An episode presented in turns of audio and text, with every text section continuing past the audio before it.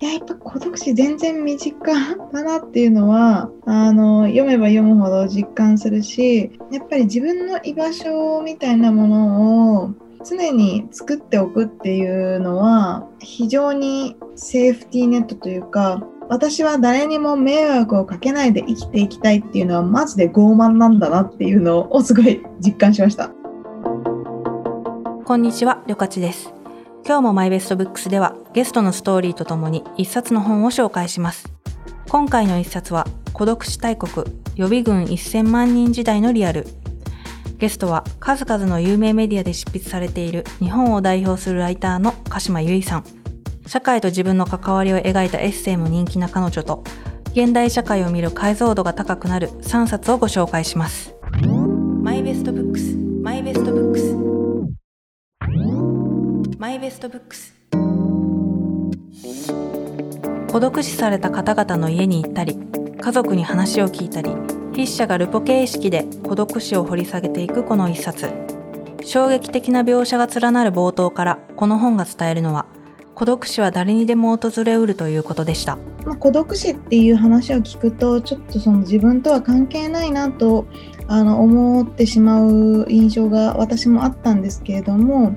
あのこれ誰にでも訪れるというか誰もが陥りやすい問題なんだなということを考えさせられます。なぜかというと孤独死してしまった方々は皆さん善良な市民だったから例えば貧乏な人とかももちろんいるけれどもあの普通にマンションにで優雅な暮らしをしてペットも飼っていてとかあとはなんだろう生涯独身とかではなくて子供とかも全然いる人もあるし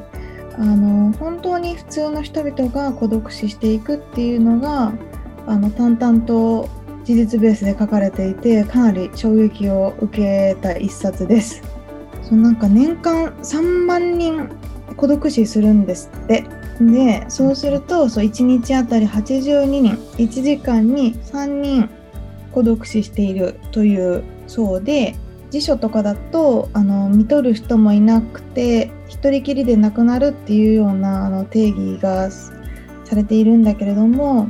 多分孤独死っていうのはあの死んだことを誰にも気づかれない。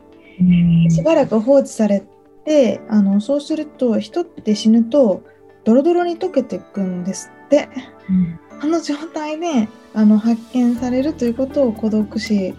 というのではなかろうかとあの本書には書かれているんですがそんなことって起こり得るのって思うけれども全然起こり得るんだよね。自分の親とかもあのその可能性ってすごくあるなっていう風に感じますね。本を読む時間がないよ通勤時間に読めば？でも電車で本を開くのが面倒。それならオーディオブックね。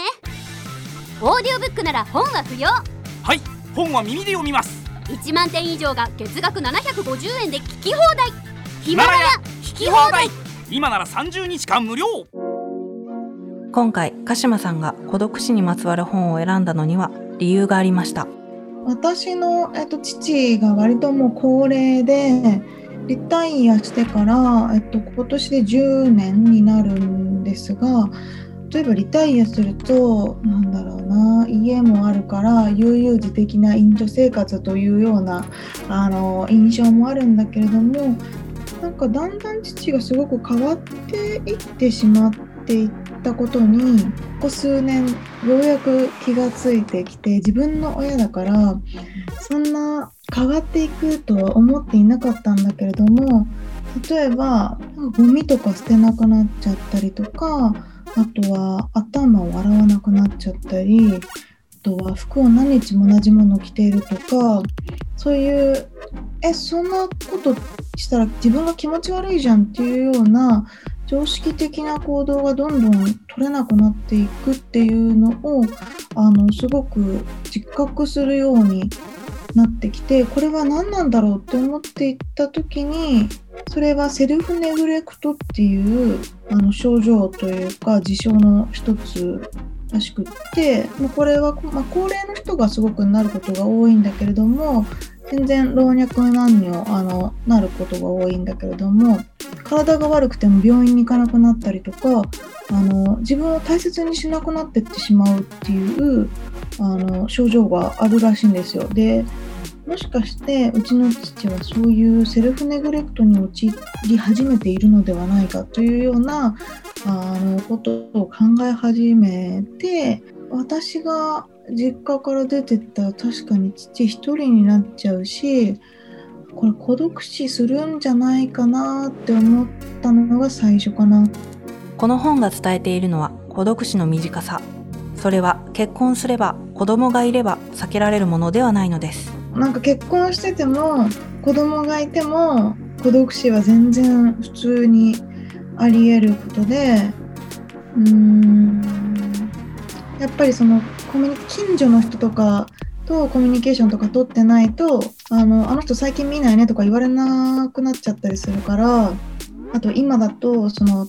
うちもマンションだけどその隣の隣人の人とコミュニケーションって別に取らないしあとは昔だったらあの新聞が溜まっててなんかおかしいなみたいなことがあったと思うけど新聞取らないしっていうので誰にも気づかないまま溶けていってしまう。でみんな実家から出て親元から離れてそうするとあのやっぱり自分の仕事とか人間関係とかで忙しくって全然親とコミュニケーションも取らなくなってっちゃったり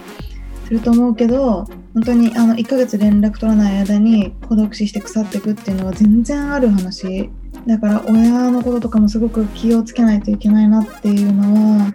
これを読むとあのめちゃくちゃ実感しますね。そして鹿島さんがたどり着いたのは一つの結論でした。これからを生きる上で心に留めておきたい言葉そして事実です。いややっぱ孤独死全然身近だなっていうのはあの読めば読むほど実感するしやっぱり自分の居場所みたいなものを常に作っておくっていうのは非常にセーフティーネットというか私は誰にも迷惑をかけないで生きていきたいっていうのはマジで傲慢なんだなっていうのをすごい実感しました。誰にも迷惑をかけずに一人で死んで誰にも見つからないって孤独死をしているっていうのはもうマジで超迷惑あの死後だから一人で生きていくので大丈夫ですっていうのはもう本当に人が孤独死して本当にあの宇治とか湧くぐらいあので見つかってしまうと特殊清掃が入って大体100万円以上ぐらいかかる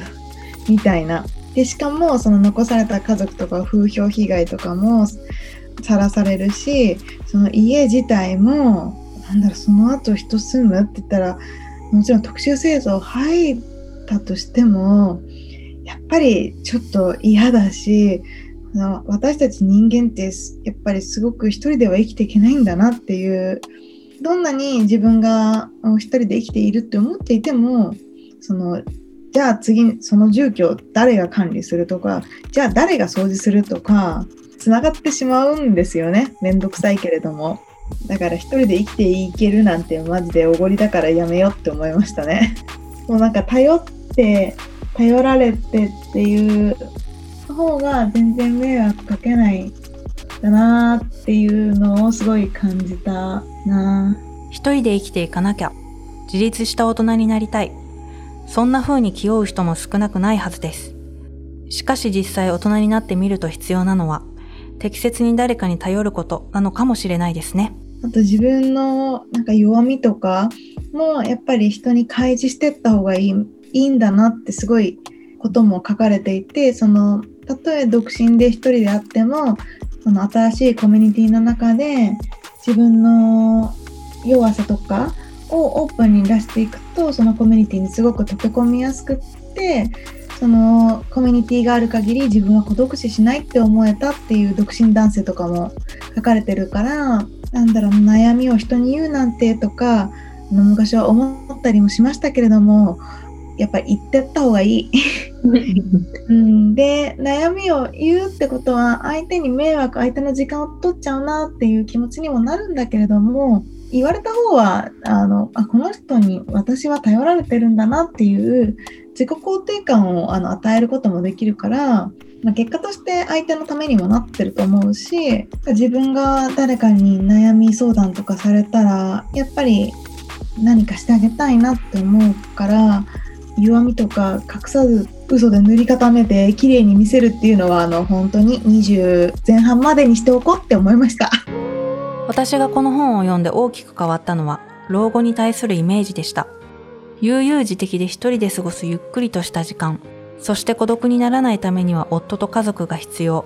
しかし本当に必要なのはもっと異なる関わりでありその関わりがなければ毎日の暮らしにはどんどん陰りが見えてくるということでした。これはちょっと個人差があるけれども仕事を辞めてしまうと誰かと関わることが極端に減ってしまう人がどんどん人とコミュニケーションを取らなくなっていくのでどんどん社会から隔絶されていってしまうんですよ。そうすると自分のことも身なりとかもどうでもいいやって最初は多分ちょっとした怠け？なんかちょっとめんどくさいな。今日顔洗うのめんどくさいとか洗濯機回したくないなみたいなその怠けから始まるけれどもそうするとどんどんなんかこんな汚い自分なんてという風になってってで例えば人に手を差し伸べてもらった時もあの誰にも迷惑かけたくないからいいですっていう風にあの拒絶をしてしまってて最終的には、ま、孤立してしまうっていうような事象があの想像以上にすごく多いんだなっていうことをあの70代以上の親戚とかを見てるとすごく実感しました。割と女性はなんだろうなメイクしたいとか、うん、地域のコミュニティでお友達作ったりとかあのそういうことするのが好きな人が多いので高齢になると割と女性の方が元気だったりするんだけれどもうちの祖母なんて96歳だけどその地域のコミュニティとかに顔出してコミュニケーション取ったりとか変なプライドもないからどんどん人とつながることで会話をしたりとかして脳も元気になっていくけれども父とかあとはその他にもとリタイアしたあの男性たちっていうのは地域にこう友達とかもいなかったりするからなんかどんどんどんどん引きこもりみたいになっていってしまうっていうのを目の当たりにした時に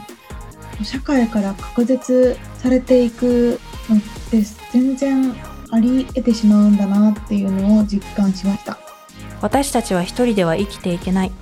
それは生きている毎日だけではなく死に際まで続くのかもしれません。そして一人を避けるための相手は異性のパートナーでなくてもいい。弱みを見せられる相手を作っておくというのが大人の人生には必要なのでしょう。家族もすごい大事だと思うけど、家族って言うても血つながってるとか戸籍上だけのつながりなので いやそれが大事だったりするけど人をつなぎ止めるのって家族だけじゃないので弱いつながりっていうものをたくさん作っていく、まあ、少なくとも全然いいと思うけど弱いつながりっていうものをもっと信じてあげてもいいのかもしれない。それこそツイッターのフォローフォロワーとか。も、うん、なんか逆に近しい人よりも合わない人の方が自分をさらけ出せるとかあるかもしれないし、うん、つながりはすごく、まあ、死に際に影響してくるのでどんな些細なものでも大切にしてた方がいいなと実感させられますね。今回は数々の有名メディアで執筆されている日本を代表するライターの鹿島由衣さんをお迎えして孤独死大国予備軍1000万人時代のリアルをご紹介しました。マイベストブックスはヒマラヤで先行配信をしています。番組をぜひフォローして最新のエピソードを聞いてくださいね。